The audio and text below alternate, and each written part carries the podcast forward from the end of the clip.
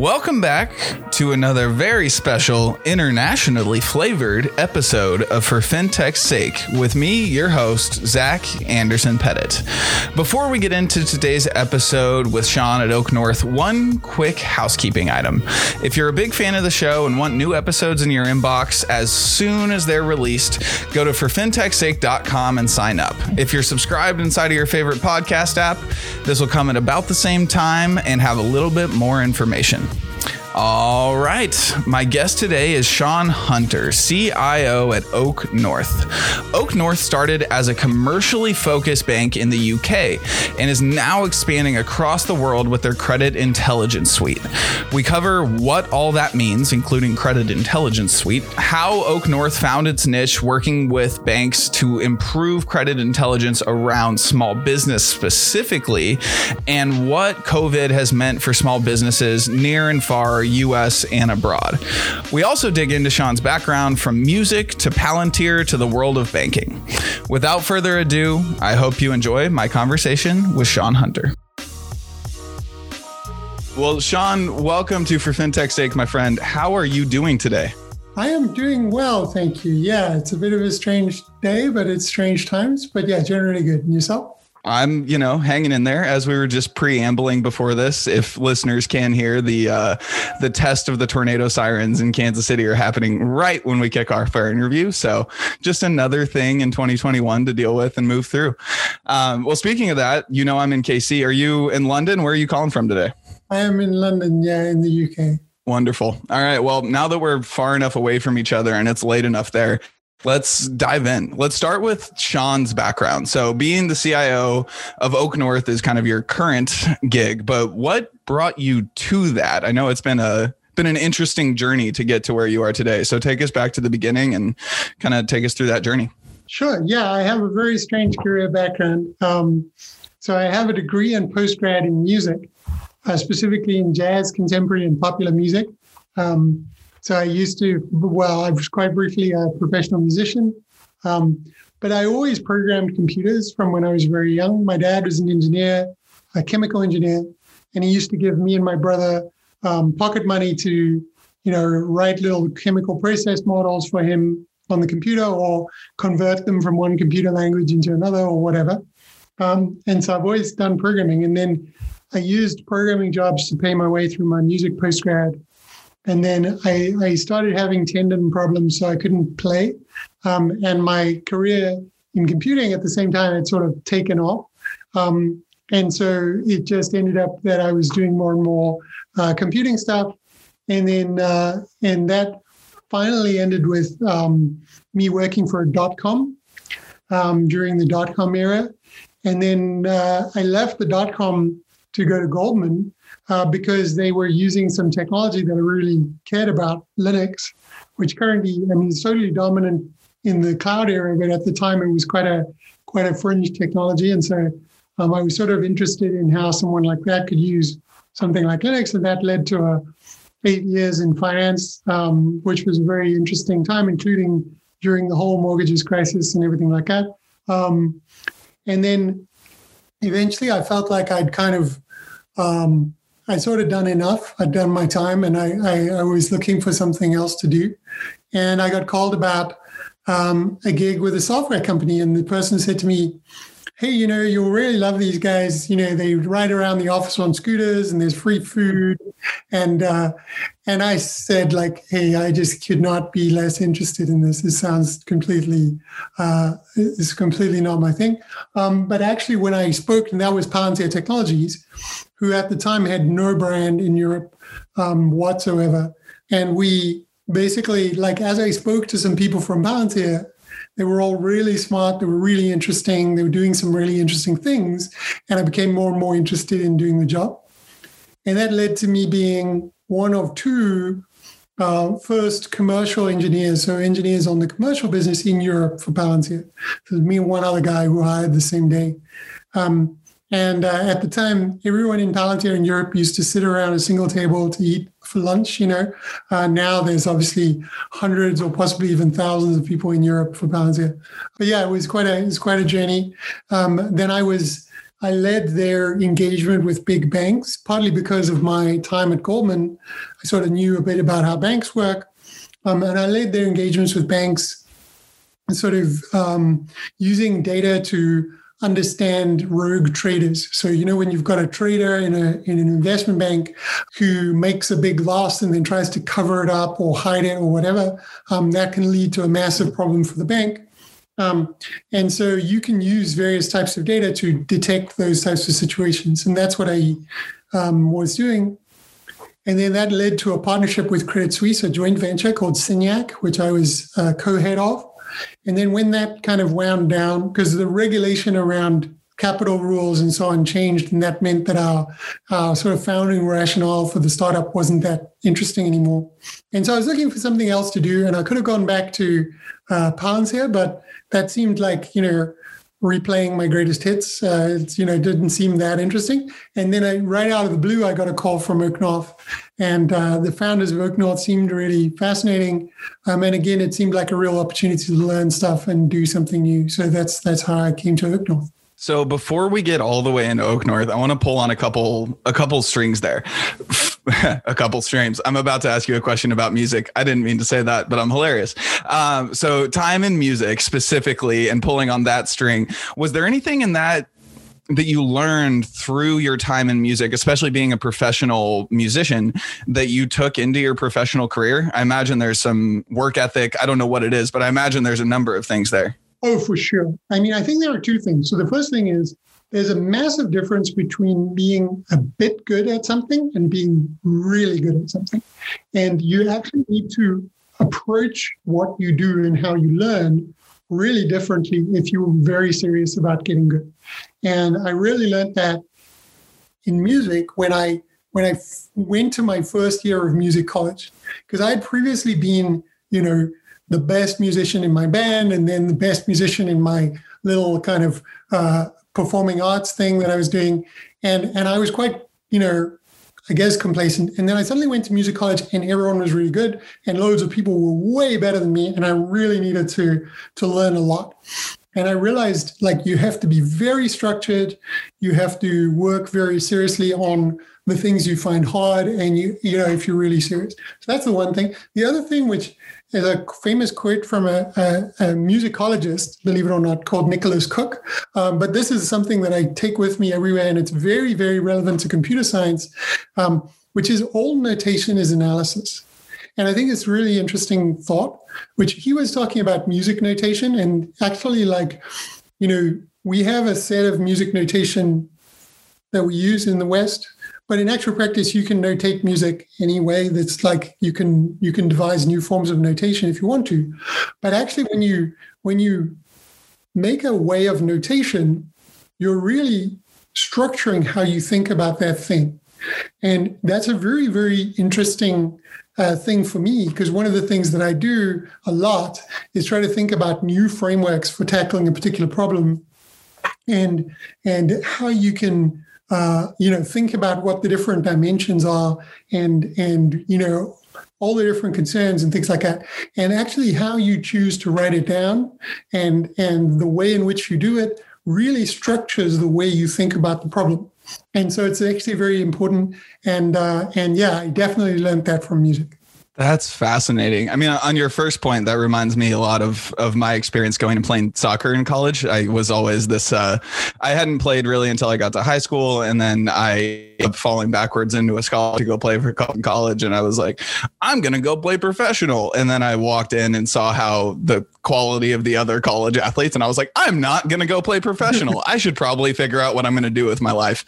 Um, so I definitely feel you there. And it, the second piece like reminds me of two experiences in my life. One is trying to read music when I was a younger kid and trying to learn how to play guitar and then drums. And I was always just horrible at it.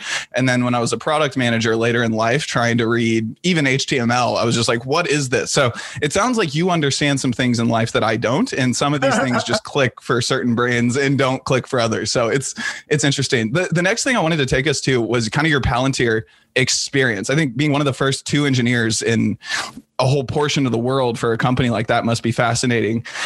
The first thing that I kind of want to pull on is the title of forward deployed engineer. That is just the most badass engineering title that I've ever heard of in my life. I mean, it sounds like it almost sounds like, you know, special forces or something like that. What was that experience like? Was it kind of not militant, but was there a certain amount of uh, almost military vibe to it because of who you were serving, because of kind of what you were dealing with? Yeah. So the title comes from the fact that there is, so I was on the commercial side but they have a government side that works with people like the military, special forces, intelligence, various non-government organizations, charities, and so on. And um, yeah, and some of those people are forward deployed. So at Palantir, you used to actually get a special short shirt if you got deployed into a war zone. So if you actually went to Afghanistan or whatever, you get a red shirt. Like you know the guys in Star Trek that always die that no one ever sees. They're always wearing a red shirt and then they beam down onto the planet and then they get vaporized or whatever. So yeah. So um, and and so that's where the title came from. But the idea is that you know you go to the client, you work at the client, you try and understand their world and their concerns, and then you try and use the software toolkit to help them solve their problem. And so um, you really are kind of forward deployed in the sense that you know at one point in my life I was literally 24 7 uh, and that's no exaggeration I, I was there, you know, from long before the first actual employee arrived till long before the lights went out actually at night um, and we'd have to get kicked out um, at a particular client for weeks and weeks and weeks on end solving their problem. Um, so, but you you really get a sense for for being kind of in the in the zone. But yeah, there there is a sort of an influence of that of that culture um, on on uh, Palantir. It's a kind of interesting organization. It's a weird mix of of you know nerds like me and people from all walks of uh, of life. So my last question on Palantir before we come forward to Oak North, just because I'm I'm so f- fascinated by the the culture created there through the pieces of what's public and what's secret. Like it just it seems like such a secretive organization that I'm very curious specifically about the cultural piece being the first two engineers in one specific region, were you kind of creating your own culture? Did you feel like you were taking the values espoused from maybe like the US Palantir and taking it overseas? How did you formulate that kind of group mentality that takes you to like even doing 24 hours a day? Yeah, interesting. So one of the things that they do um, so, so firstly, like the, the culture internally is incredibly transparent and open. People um, talk very openly about, you know, um, concerns, points of difference that they have, disagreements with things that the founders might do, um, and so on. Everyone discusses those kinds of things incredibly openly. At least they did when I was there.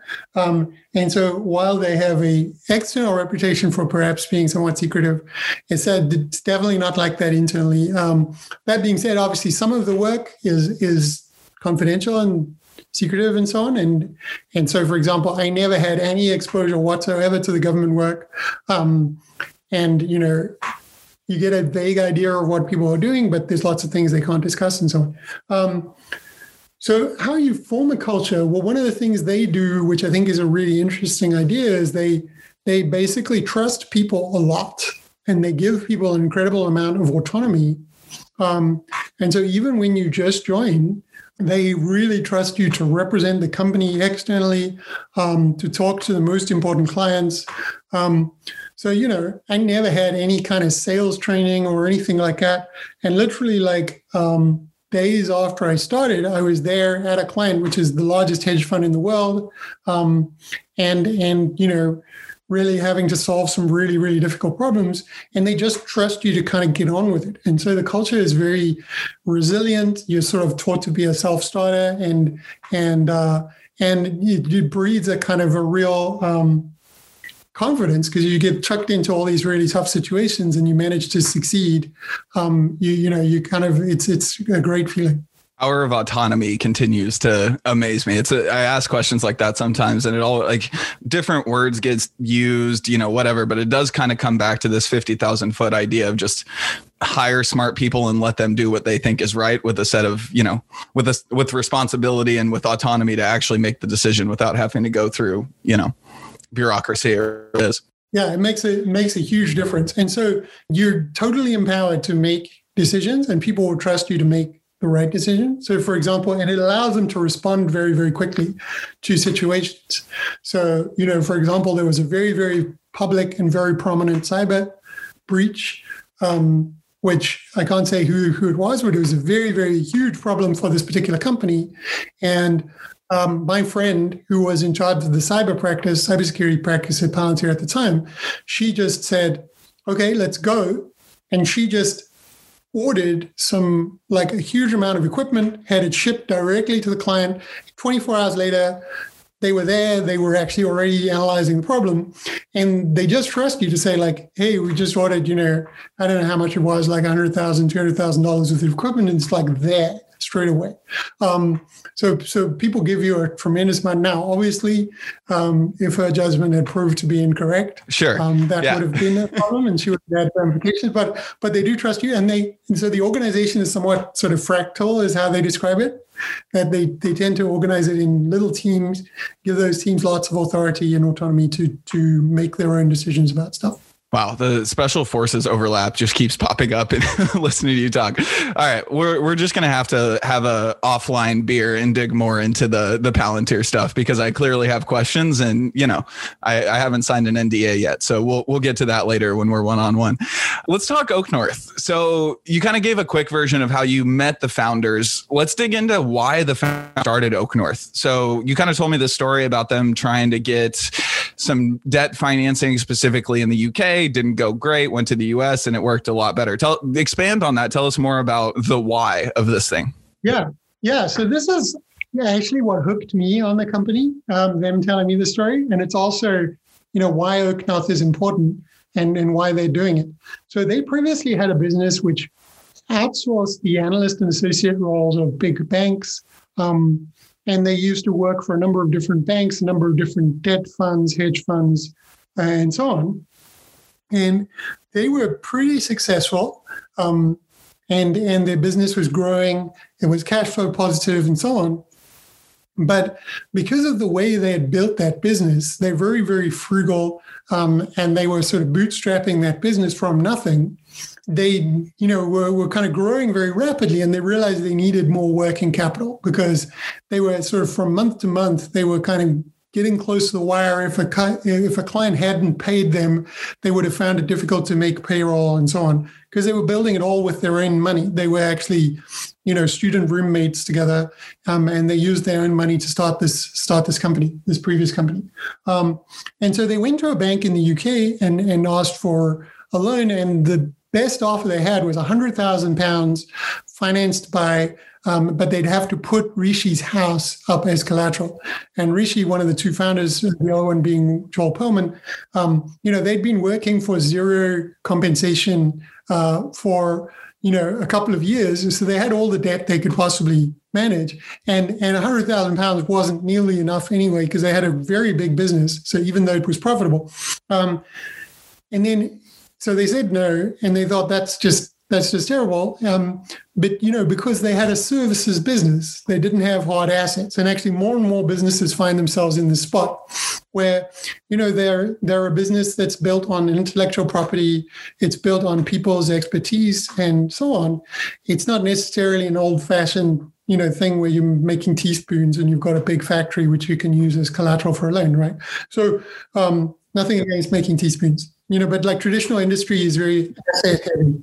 So basically, then sometime later, I think it was like nine months later or so, they were working with uh, Citi's special situations group um, in New York, and they spoke to the special situations group, and they said, "Yeah, sure, we'll give you a." $10 million unsecured dividend recap because you know they had a five year contract with Citi or whatever and so so Citi knew that they were good for the money let me ask you a quick question, just because I don't know what the what did you call the group at Citi? Special situations.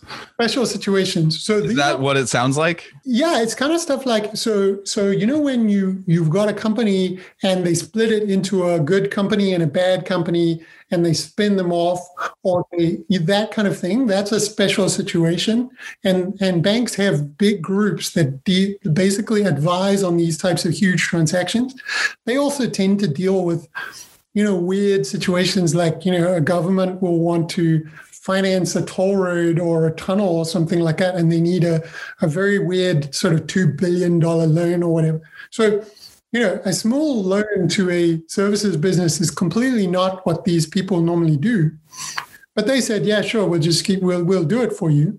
Um, and it was much smaller than the kind of transaction they typically work on, but they did it as a favor. And, and they thought to themselves, this is totally crazy. Like in the UK, we could only get 100,000 pounds secured. And in the US, we get $10 million unsecured.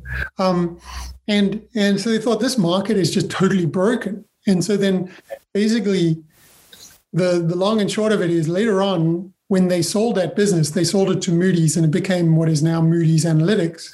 And it was a very, very successful sale. They took the weekend off and then they started a bank. And they wanted to start the bank specifically focused on this problem. So, lending to SMEs and mid market companies that are growing rapidly, need debt finance. Um, because they realized if they have this problem, lots of other entrepreneurs probably have the same problem. And this was one of the few banks chartered in the last, what, century or something like that in the UK. I mean, sim- similar to the US, not a yeah, ton of new right. banks have come in. What was, I mean, do you know what that process was like? I mean, it sounds like probably not super straightforward. Yeah. And so, I mean, like at the time that it was founded, it was the third new bank charter in 150 years. The, the, the regulators have actually subsequently started to use the regulator or like move into the 21st century a little bit. And there've been a few other entrants, but at the time it was very, very unusual. What year was this? So I think that was 2015 when they went through that process. 2013 is when I think it was what the FCA disbanded in, in, like two entities, and those two entities tried to expand the opportunity to create banks, right? Yeah, that's right. So there was like the the FSA and the FCA and um, and so on, and they part of the reason was they felt like post crisis, obviously everyone did a bunch of navel gazing, and and one of the things that people thought is we need more resilience in banking system. It's far far better to have lots of slightly smaller banks than to have all the risk concentrated in a very small number of incredibly large banks, because obviously suddenly if you've got a very very large bank you know the system can't tolerate that institution failing and then you have all kinds of social costs associated with the too big to fail problem and all that kind of stuff and so they tried to make it easier for entrants to come into the market it's actually not that easy because starting a regulated institution and getting all the capital and all that kind of stuff is is tough as lots of challenges have found um, but it's easier but you know there were also lots of other kinds of regulatory stuff that we were sort of trailblazers. So, for example, we were the first U- U- UK bank that was fully cloud hosted. The regulators had no idea of like cloud and so on. And so, us plus Amazon Web Services worked with the regulator to kind of come up with a framework of regulation for regulating banks that were fully cloud hosted. And and then you know, um, so then they approved us, and we were the first uh, bank to be 100% in the cloud, um, which has obviously been tremendously beneficial in this crisis because we don't have any physical infrastructure we actually have to be around uh, to access and so on. Um, but yeah, so so but yeah, regulators it, it's changed a lot in the last uh, in the last five years. Is that? I mean, I imagine this feels like almost a softball or a dumb, but is the standard over in the UK banking world now to be in the cloud? Like, are there still on-prem servers at some of the largest at the Barclays or whatever of the world? Like, how does what's the standard? I, I think the standard is very much on-prem. Most of the big banks are sort of dipping their toes in the water with cloud. Um, but you know, one of the things, um, you know, one of the, the world of fintech, one of the things that I, I love to think about is the ecosystem of banks and providers, right? And uh, that world has changed tremendously. So if you think in the 80s and 90s, you had a few very large providers. I'm thinking, you know, Oracle. I'm thinking, you know, the the the big CRM providers like Siebel and and um, those kinds of people. And obviously, everything was on prem, and the clients were almost held hostage to the provider. Right? Obviously, nowadays. It's a much more open ecosystem, and there's much more scope for small fintech providers to actually provide things. And part of that transition is cloud. I think cloud is is both a symptom and an enabler of that of that evolution. Yeah, I had uh, Catherine Van Nuys, who is now, I think she's been promoted since I had her on the podcast, but she's now like head of fintech across, I don't know, the world. She's taking over the world, one AWS, you know, provisioning. Um, but it's really wild to hear some of her stories. I mean, I think in the podcast, she talked about Oak North. I remember she talked about Monzo specifically, I think having one of the smallest compliance teams to ever stand up actual bank sort of thing. I think it was like sub 10 people or something like that. It seems like this, uh, the shift to the cloud is providing some some serious efficiencies that are that are worth taking the time to consider seems like. Yes. Well one of the things is you know monzo is a good example. We too one of the things you can do is you can make your operating model for your bank radically simple and your operating infrastructure radically more simple than than a regular bank. And then it doesn't take an army of thousands to describe it to a regulator. It doesn't take hundreds of people to make it secure from data breaches and so on.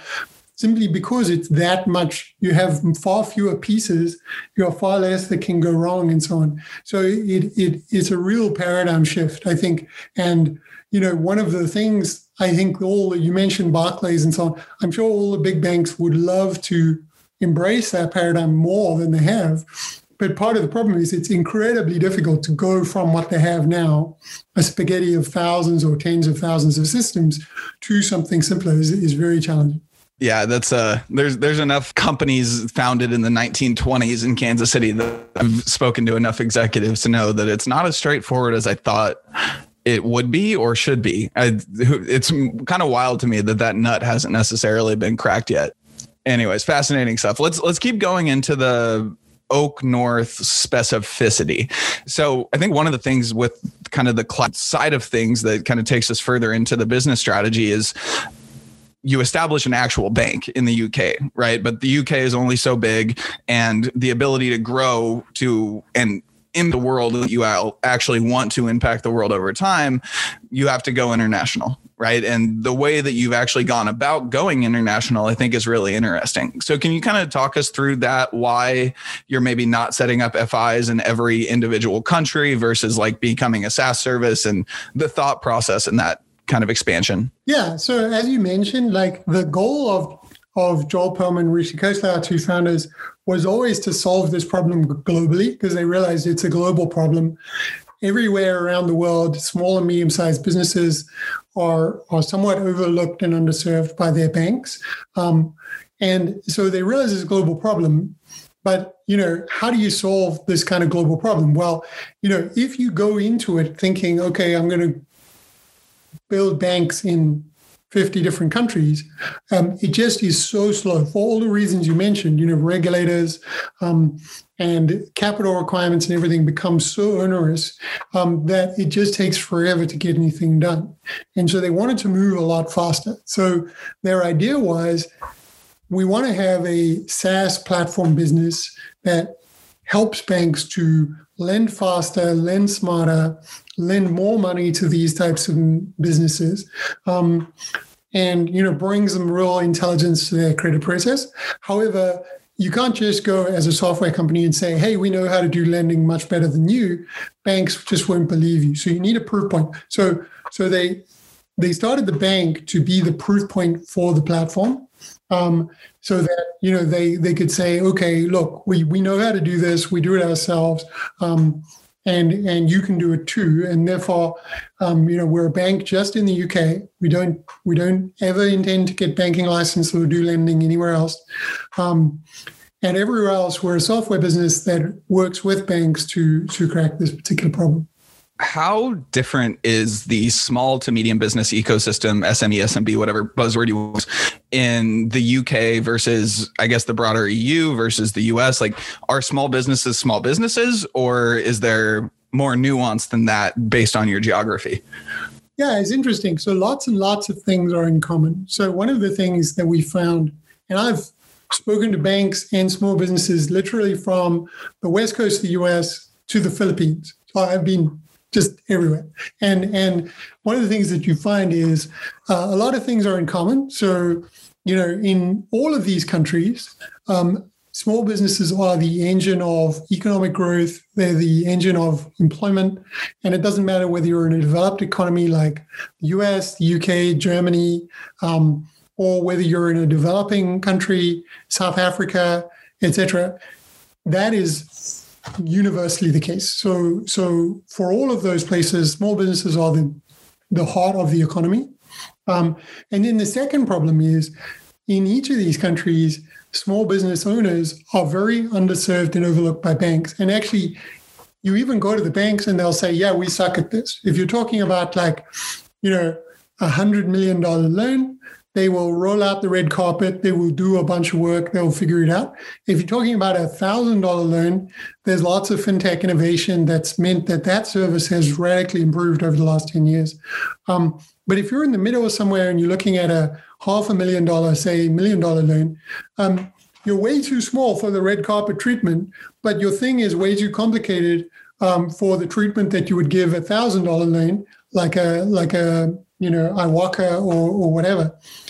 And so those people are still getting a 1980s lending experience, you know, uh, and and and so um, that is being universally our experience. And in every country that I go to, they, you know, when I speak to banks, they'll say, "Oh yeah, but in our country, it's really hard to get data."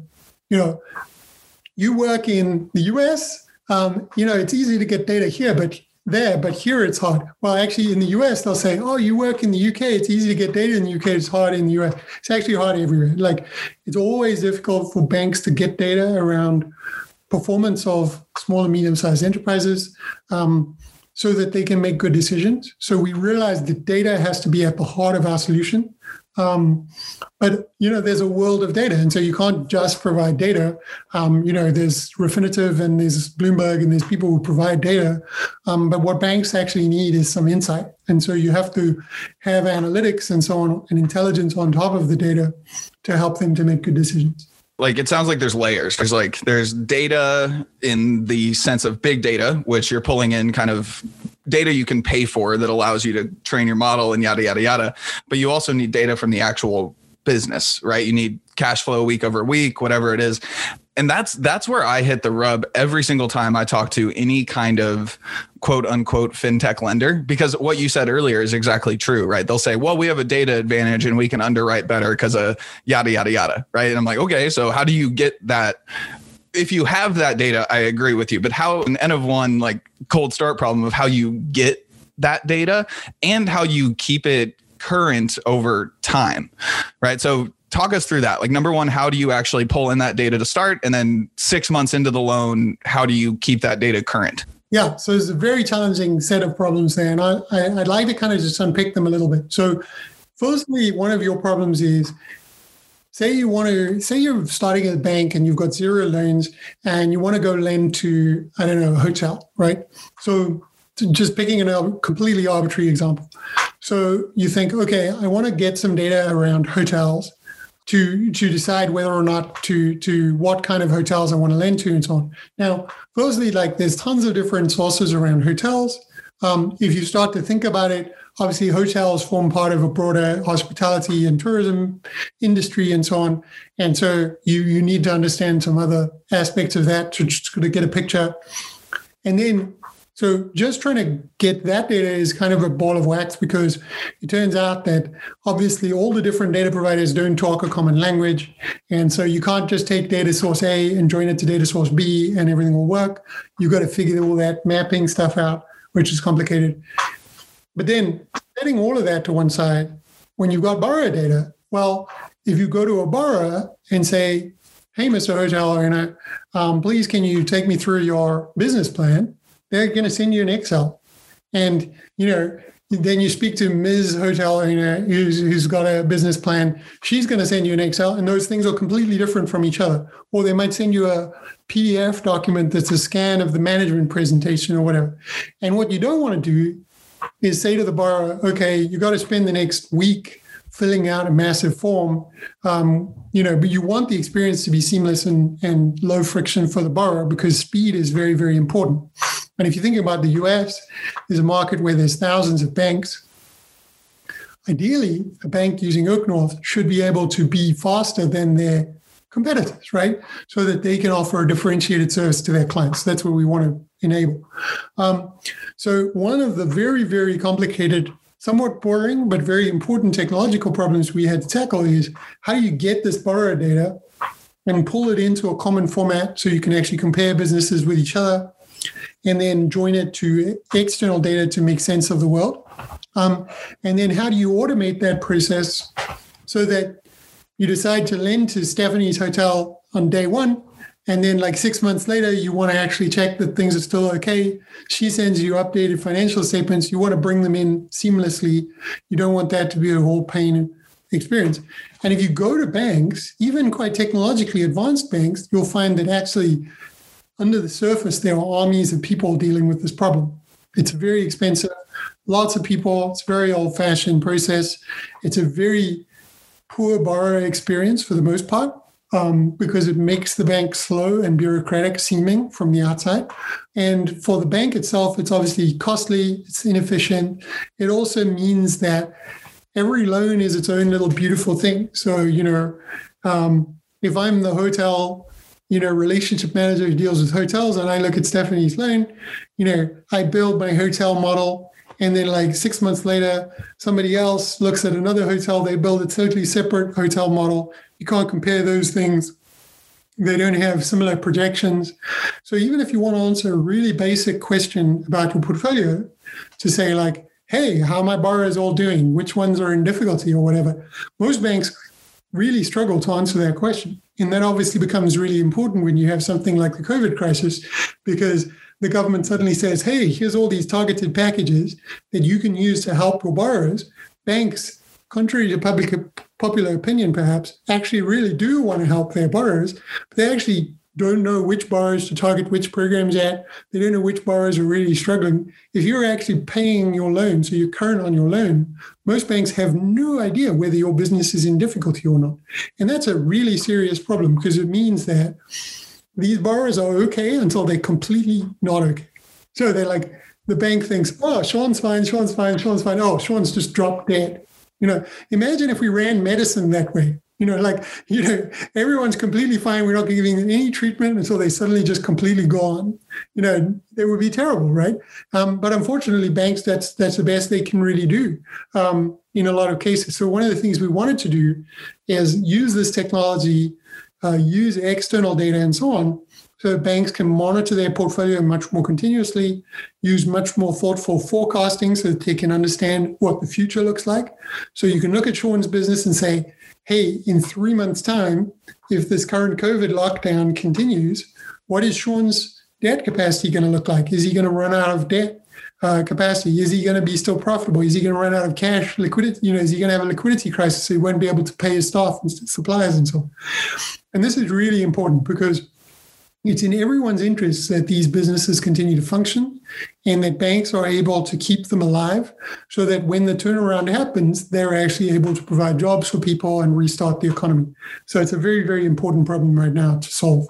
So speaking of, I guess like the the disjointment of standard operating procedure inside of especially banks in the US, right? I've spent enough time around bankers to know that for the most part, each bank considers some piece of what they're doing a special sauce and that you know row and column is going to be in a different place than this row and column at this other bank and the standardization of data obviously is a huge issue, but there's also this level of knowing the human and the relationship lending thing. We won't go there, but I think my specific question is about how you keep that data current. Everything you just said makes sense, but it almost sounds like you're moving towards what, like in the US, would be on the consumer side, like this company called Petal, which is doing cash flow underwriting. It sounds like you're moving more towards what is the cash in the bank, what are the liabilities versus like a 2020 rear view lens. So do you have like for different banks, are you going to have like a Plaid connection or something into their actual bank account? They sending you like weekly or monthly PDFs that you then have to do some kind of NLP on and pull into a system? Like, are there different data tubes or is it pretty standard across the industry? All of the above. So unfortunately, it's not ah, fun. you have to do them all. Um, we very much want to move towards, um, you know, direct accounting connections and so on. Um, we think that's the future for sure. However, realistically, lots of borrowers are not there. Um, you've obviously got also businesses where um, they're domain experts, but they're not necessarily super sophisticated. They might not have a computing package for doing their accounts, etc. So you have to deal with all of those cases, which makes the tech uh, interesting, but kind of you know messy to explain. Um, but that's the one thing. I think the relationship aspect is very important, and and handling the differences between banks is very important. If you if you take you know you're in Kansas City, right? So if you take a bank in Kansas City, they may have like special knowledge of the conditions in your state or the main businesses in your state, their edge, if they're up against a Citi or a JP Morgan or a Wells Fargo, is the fact that they know more about what's going on locally, et cetera, right? So you want to make sure that your solution captures that. Um, and the way we deal with that is um, is we keep this the human in the center. So what we want to do is give them lots of information, give them everything they need in order to make a good decision, but let them make the decision. And then what that means is the nuances between banks kind of get expressed automatically because those people will just emphasize the things that their bank cares about um, and therefore you know the, the right kinds of things will happen and the system allows for their extra knowledge of the client and so on um, so they can express risks and mitigants for clients. Uh, they can write up their summary of a credit situation and so on. So that that's helpful. How to keep things current, I think, is a real problem for the industry as a whole, and we tackle it in a few ways. So as I mentioned, you know, lots of different ways to get information in from borrowers and so on. But the other thing is external data. So you know, like I, mentioned the crisis, and I, I promise I won't keep harping on about the crisis, but it's quite instructive. So, if you think about the COVID crisis, one of the obvious questions is like, say I've got a bunch of borrowers, how is it affecting them? Well, I look at their sector. Okay. So then I go, say it's a, you know, I don't know, I used the hotel earlier, so let's use a used car dealership. So it's a used car dealership, right? So I go to my sector press. This is the historical, the way, the old way of doing things. I go to my sector press or I go search on a website and so on. And it says, oh, in July last year, used car dealerships were down 20% on year on year. So I'm like, okay, that's my most recent data point. That's the best I have to go on. It's like nearly nine months out of date now. But now I know that actually there's been a huge rebound since then. I just happen to know that. Um, and actually, you know, car used car dealerships are up and used car sales are up uh, significantly uh, year on year. Now, why is that? There's lots of interesting analysis around that. But the point is, you need lots of sources of data and you need to use non-traditional data to fill in the gaps between these traditional data sources so you know you might have a us government official number that gets published quarterly super reliable and everything but it's it's published quarterly and it's a quarter out of date when it gets published so you've got to you need something more even if it's a little less reliable, you need something more timely. And so we can use non traditional data sources to act as a proxy in the meantime. So one of the things we do is we look at for a given sector, what are the things which drive revenue? What are the things which drive costs? How can we find that information in the data? And if some of those sources are not that frequent, are there other sources which can kind of fill in the gaps so you get the best possible current picture at any given point in time. And then obviously you course correct as the more reliable data points come in um, over time. So one of the most interesting pieces of that, I mean, as you keep harping on COVID, I think you harp on it because we're in the midst of a pandemic that we haven't seen anything close to in, you know, a century or so. So I think it's fair to harp on it, especially in the financial ecosystem. So let's go to COVID. OakNorth specifically has put together, I think, what you call a COVID score.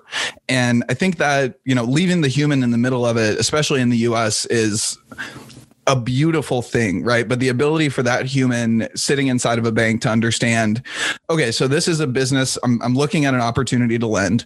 This is, you know, X business or Y business, and they have this cash flow or that cash flow, yada, yada, yada. It seems like all of that is very helpful and key, but there's almost like this first principles question of like, are they in a market that will even last through COVID, right? Like lending to a bar or restaurant, to your point, is probably very different than lending to DoorDash or lending to, you know, a software first business or whatever right now. So, how do you kind of go about sussing out those differences? And is like, is the, if there's an algorithm here, is that just kind of one variable in the algorithm? And like how much weight does the industry have versus cash flow and health of the business in a classical sense? Yeah.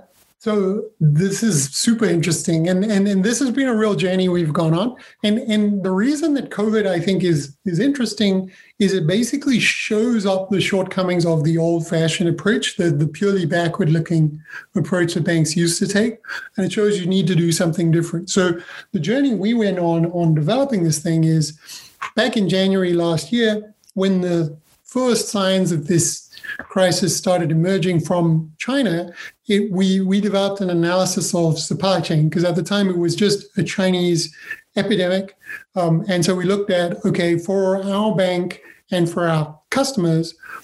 Do they have any borrowers who have a supply chain exposure to Wuhan in China, and therefore they're likely to, you know, have problems? And then as it became a global pandemic and it was more focused on lockdowns and therefore the complete absence of demand in the economy, we started to evolve our model and make it more based on okay, what is a business uh, response to you know lockdowns of different lengths? Um, what does a reboot look like for the sector?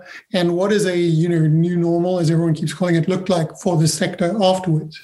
Um, because that last question, which you touched on, is very interesting. So if you look at um, the demand for paper products, as an example, right? So, um, one of the things that the crisis has meant is everyone's working from home. And so, lots of processes that used to be paper based, like signing contracts, um, have all moved to electronic signature. Now, that's a super trivial observation, right? Like, but everyone's seen that. And, and, and all through our life, there's all kinds of examples like. So you'd think, okay, so the demand for paper has gone down, right? However, everyone's also getting lots of deliveries because lots of things are being delivered because you can't go to physical shops. And so deliveries are up and therefore packaging is going up, right? Like there's demand for packaging is much higher. So the current status quo is you'd say, okay, demand for paper is down, demand for cardboard, for, for packaging is gone up. And then post crisis, like if you imagine after the lockdown ends, probably the demand for deliveries is going to go down a little bit because people might work from home a little bit more than before.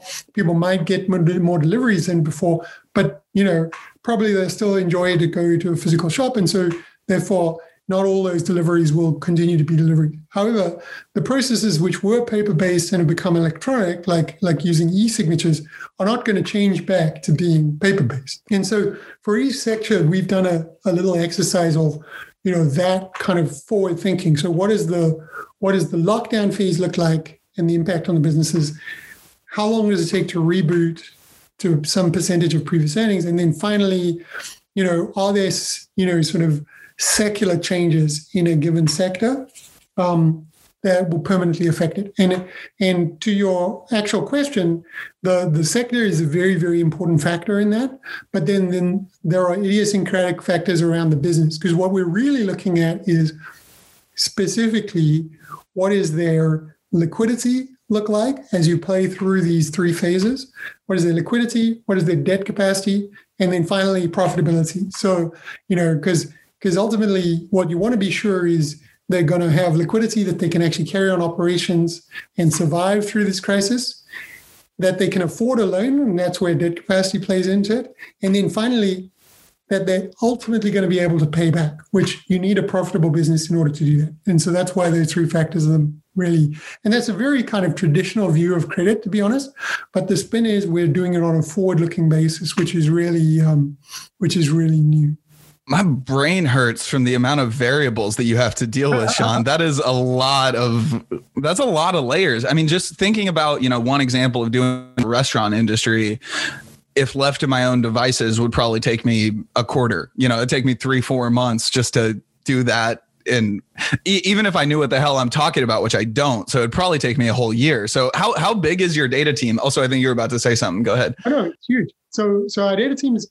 I mean, like I I forget because it's it's that many people, but we have a very large team of engineers and product people. We also have a specific team of what we call credit scientists. So those are data scientists with a credit background. Wow, credit scientists. That is a badass. You you got you're just surrounded by awesome uh, awesome corporate titles. I love it. It's so true. It's so true. It's so true.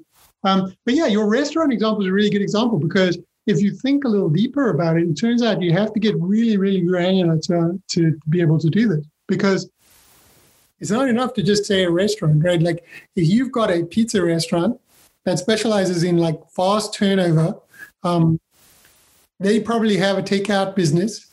So they're probably in lockdown, they're affected, but people are getting more takeout than before. So their their sales the sales are probably down, but not down that much. If you've got a fine dining restaurant like a Michelin star restaurant type thing, they don't obviously do takeout and they're in lockdown, so they can't be affected. They can't be open at all. So they their revenues are literally zero now.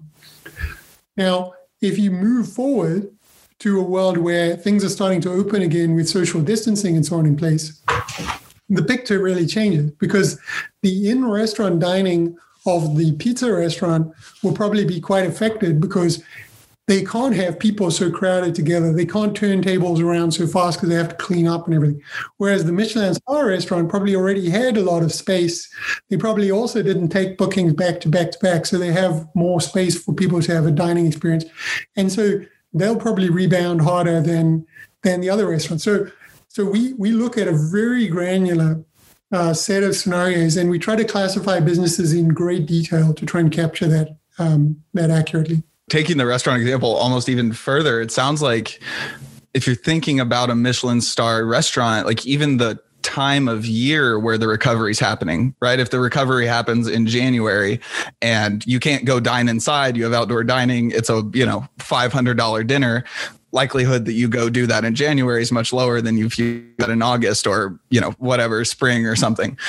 Wow, that is a complex complex moat that you're building there, but I would that is the key word I think also of just moat, right? Competitive over time is getting stronger and stronger. Well, the good thing about hard hard things is that they're hard for everyone, right? So so yeah, but but I mean, it's kind of one of the ways you cut the cut the Gordian knot on this is is data, right? So one of the things with restaurants, if you want to find a way through uh, like a complicated question, like how is a given lockdown affecting reservations or like revenues of restaurants? There is restaurant reservation data you can just get now. So you can actually see almost in, you know, in daily basis uh, for given cities and so on. Because you couldn't possibly, even in the US, you couldn't possibly keep pace of all the different metro areas and what all their different restrictions are and so on. It's just too much. But these data sources will actually tell you on the ground what's really happening with reservations. Um, and in other sectors, you know, there are other examples which are similar. So there's data sources which will tell you uh, the ground truth, so to speak, and you can kind of back into everything else from there. That's really interesting. The amount of creativity that it sounds like your data team has to get into of just like, well, let's combine the other channel open API with the OpenTable open API with this, with the that. I mean, it's uh I am an idiot when it comes to this stuff, but that sounds like a really fun problem to solve if you are the correct kind of human. I love it. Uh, I know we're coming up on time here, so let's kind of hit the hit the housekeeping items. Um, anything that is worth kind of announcing? I know you guys had another partnership. You're moving very fast, so these partnerships seem to be popping up daily or weekly. But if you want to talk a little bit about that, so folks can get their head wrapped around it, and then uh, just anything else that you want to hit on for for OakNorth towards the end here. Yeah, sure thing. So so the sort of the hot new news on top of the previous partnerships we announced with PNC, SMBC, Customers Bank, and so on. Uh, we just recently, I think like earlier this week, announced uh, Old National Bank, um, which we're very excited uh, to be able to say that they're using our credit intelligence suite. Um, and um, they're using it for borrower level stress testing, risk management uh, across their C&I portfolio. So that's that's really cool. Um, and we're very excited to work with them. Obviously, they're a great bank. They have an incredibly high reputation for ethical standards and so on. So they, they're a really fantastic reference customer to have. Um, but yeah, there's more and more customers coming along all the time. We're very excited to work with them. So we do have a number of, you know, community bankers listening to the show. What size bank is ideal to reach out to OakNorth? Who, you know, who do you want to get in touch with specifically in the US? We have some listeners overseas, but mostly US. So who who should be reaching out to you and how do they reach out to you? Yeah, good question. So, I mean, firstly, you can always just email me, Sean, which is S-E-A-N dot Hunter, Hunter, H-U-N-T-E-R at oaknorth.com. I'm more than happy to point you in the right direction uh, if you if I need to redirect your query. But um, yeah, we we work with all sizes of banks from some of the largest banks in the world. Obviously, SMBC is a, a trillion plus asset bank to to pretty small uh, community banks and so on. So we're very happy to talk to any size of bank. I think the discriminating factor is if you really want to do uh, small business lending or mid market lending, sort of in a more intelligent way. That's that's really the thing that that you know we want to work with banks on. Um, so we don't really do anything for retail specifically. Um, we're really focused on uh, C&I and and CRE lending um, in particular. Awesome. Well, with the the tranche of funding coming for small businesses uh, through PPP two, it sounds like a maybe a timely opportunity to reach out. And also with that piece, it sounds like probably you all are hiring. Are there any places that people looking if they're you know wanting to get more involved with OakNorth in a employment capacity kind of thing, or any other pieces that folks should go look at? Yeah, good question. If you go to oaknorth.com, uh, there's a careers section on our, on our website. And even if a specific role isn't on there, if you there, there's contact details, you can reach out there. But yeah, we are hiring in particular in the US because it's a huge growth market for us. And obviously we, you know, US has got thousands of banks and we think there's a huge opportunity to to help revolutionize small and mid-market lending in the US. Well, I definitely agree and I will put all of that in the show notes so people easy way to get to it. Sean, thank you, my friend. This has been really fun. I've learned a lot and uh, really enjoyed nerding out on this stuff with you. Oh, it's been great talking to you, Zach. Thank you so much for having me on. Absolutely. All right. I hope you enjoyed this episode of For FinTech's Sake with Sean Hunter. If you want to learn more about Sean and OakNorth, I put pertinent links and more information in the show notes. Don't forget to subscribe, rate, review, and all the other things I'm supposed to remind you to do as a responsible podcast host. You can do that in any of your favorite podcast apps, be it Apple, be it Spotify, be it something I've never heard of. And if you want our weekly emails, like I said before, go to forfintechsake.com and subscribe there. Until next time, stay healthy, keep your head high, and it's March, y'all. Let's get mad.